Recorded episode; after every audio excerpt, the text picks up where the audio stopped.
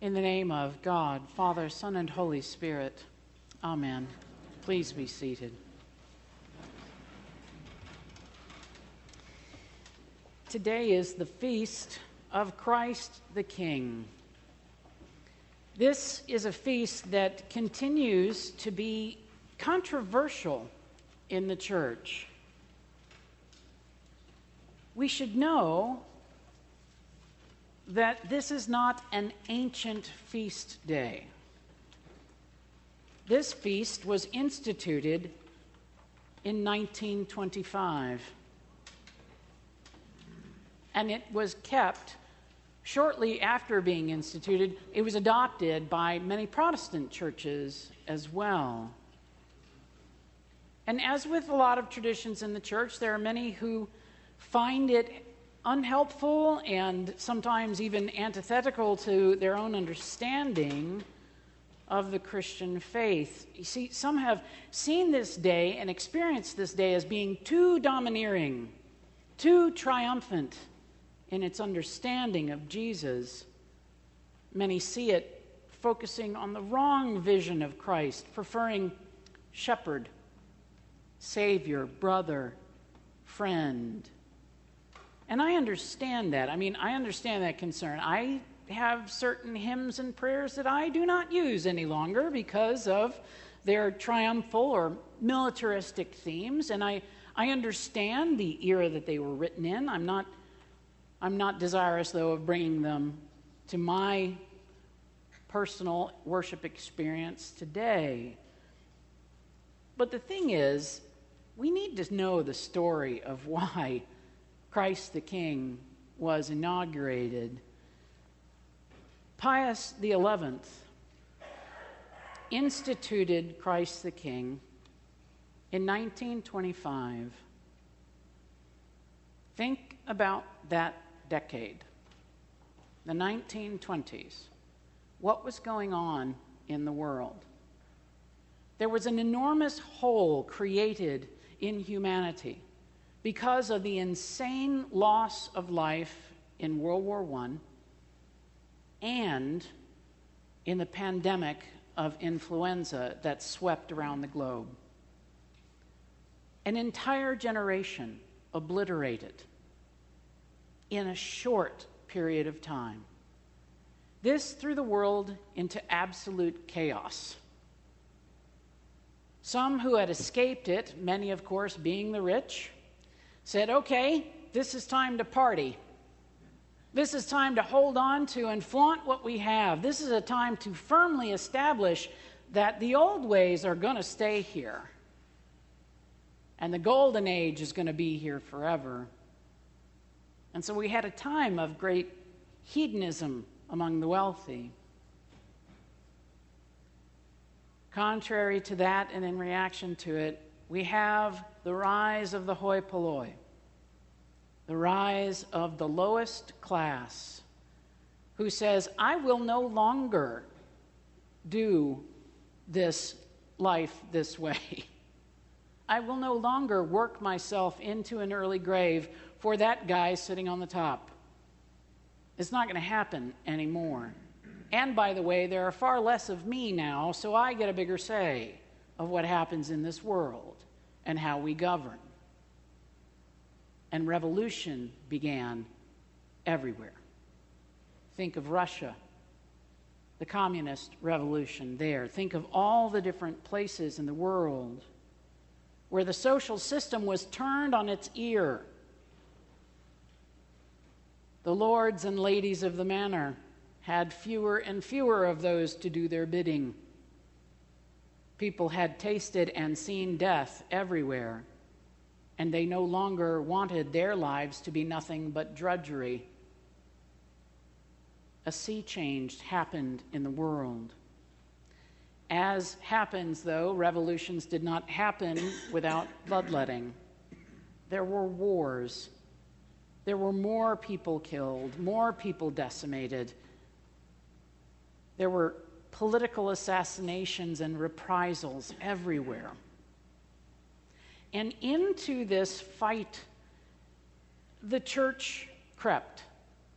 There, from time immemorial, many times on the side of the rich. And there were priests and bishops who were killed in the midst of these roving revolutions happening everywhere. Contrarily, there were also priests and bishops who sided with the revolutionaries, who sided with the poor, became politically active, and then were usually summarily stripped of their priesthood because they were being too radical. Into this chaos, into this vacuum, marches fascism. And this is when you get a figure like Benito Mussolini, who comes in and says, I'm the way. If you elect me, I'll take care of everything. In fact, I'm the only one who really can bring everybody together and make people safe. Where have we heard that before? Okay? Into that chaos, Pius recognizes there was a desperate need to focus the church specifically, and then hopefully the world as the church influenced the world, on the King of Kings, on the ruler of rulers, on the suffering servant who was lifted up. And so, the feast of Christ the King was inaugurated. Think about what that must have felt like in the midst of po- politics, the post war pandemic, frankly, the jazz age, hedonism. It's no wonder that um, we in this country decided to cool it for a minute and have prohibition. Not, not that it worked, but we understand where it comes from, right? Christ the King Sunday is a time to recognize that the ruler of the universe said that his kingdom is not of this world. His kingdom resides inside of us. We forget that. Because we, just like people of every age, get promised a bill of goods, and then we start to identify ourselves with those who promised that bill of goods, and our eyes turn from worshiping God. Our eyes turn from the suffering servant that was Jesus, and they align themselves with power. If we could, for a moment, stop jostling for that power. Stop seeking money and fame for ourselves and our tribe. We might finally realize that we're not going to actually get out of here alive. And maybe we'll recognize Jesus as that servant king who knew the genius behind living in the world that way. Today's readings take us on a, on a journey of hope and promise in the midst of really horrific suffering and, pray, and, and pain. And if we look at them chronologically, then we would begin with the Psalm, Psalm 46, written during the reign of a good king, good King Jehoshaphat, who led his people well, but was constantly plagued by warring neighbors who wanted to come in and take the land and the treasure and the riches of Judah. We hear the exultant praises of God, shouted almost as if they were a shield around the people of God who were suffering under that threat of invasion. Into the midst of that terror, God provides a river whose streams make glad the beleaguered city even to the point that these beleaguered people might be still and know that He is God.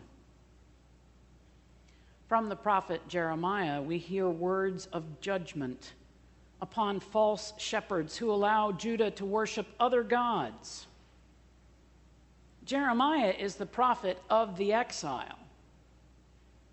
He preaches to a people who were being overrun and then taken away into captivity. They had lost everything. And so Jeremiah's job was to preach not only judgment for the things that Israel had done, but also the peace of God in the midst. He preached God's desire to collect all of those who had been scattered, God's plan, spoken to a people in captivity, that there will be a king that rises up to lead them into a bright and a bright and fut- um, f- pardon me, fruitful future.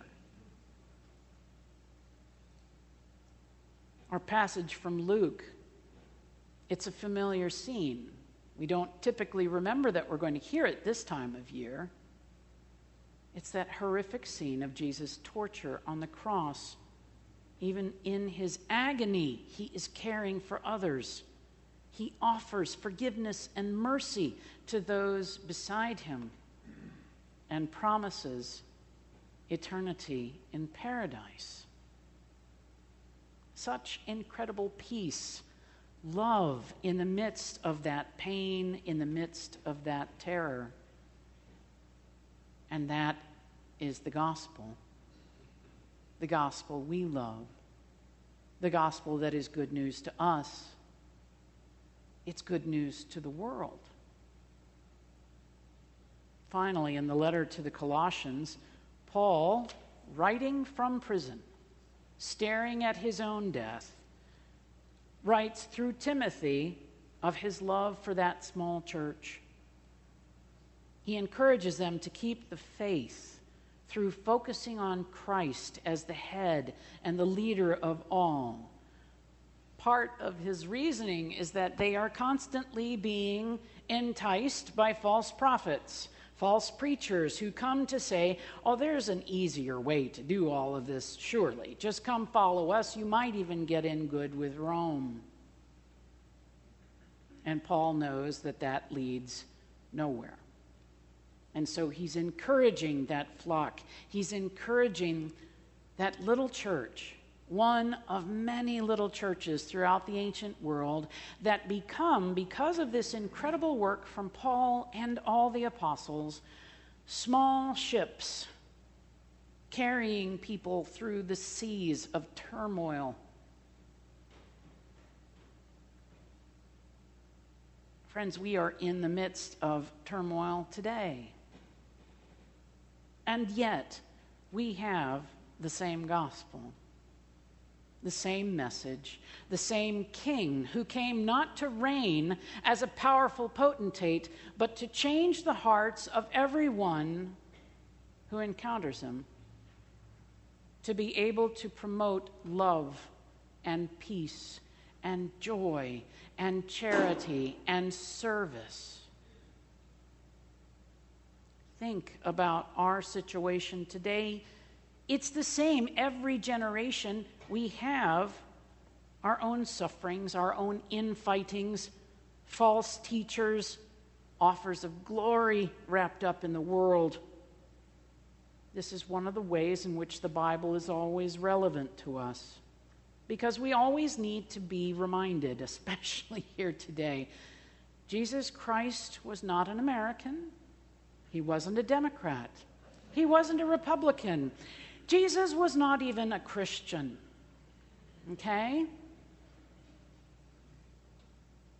Jesus can only be King of all and available to all if we stop trying to cram him into these little tiny boxes, this sectarian stuff, where we try and keep our faith safe and relevant.